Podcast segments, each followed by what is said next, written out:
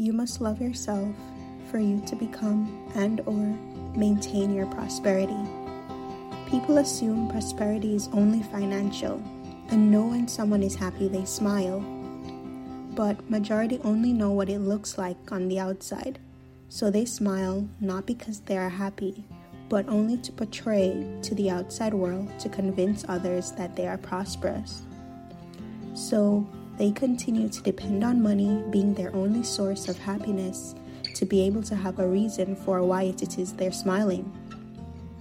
However, because they don't remember how to smile with themselves, they are not completely prosperous. Now, if I were to hand you $1 million right now, you would be joyful in that moment.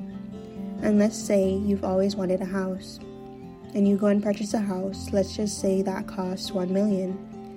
Now you are back at your regular income and you feel somewhat sad because you thought the money brought you happiness, but ultimately it did not because it's impossible to fall in love with an inanimate object, such as money and such as a house. And if you are one who believes prosperity is only equivalent to having money, that is where I will tell you to stop. When your mind is not prosperous, you will end up spending so much money and time on therapeutic processes and vacations to rewire your mind to feel happy. Your mind and body should also be wealthy so that if by chance you don't have all the money you wanted, you would still be happy.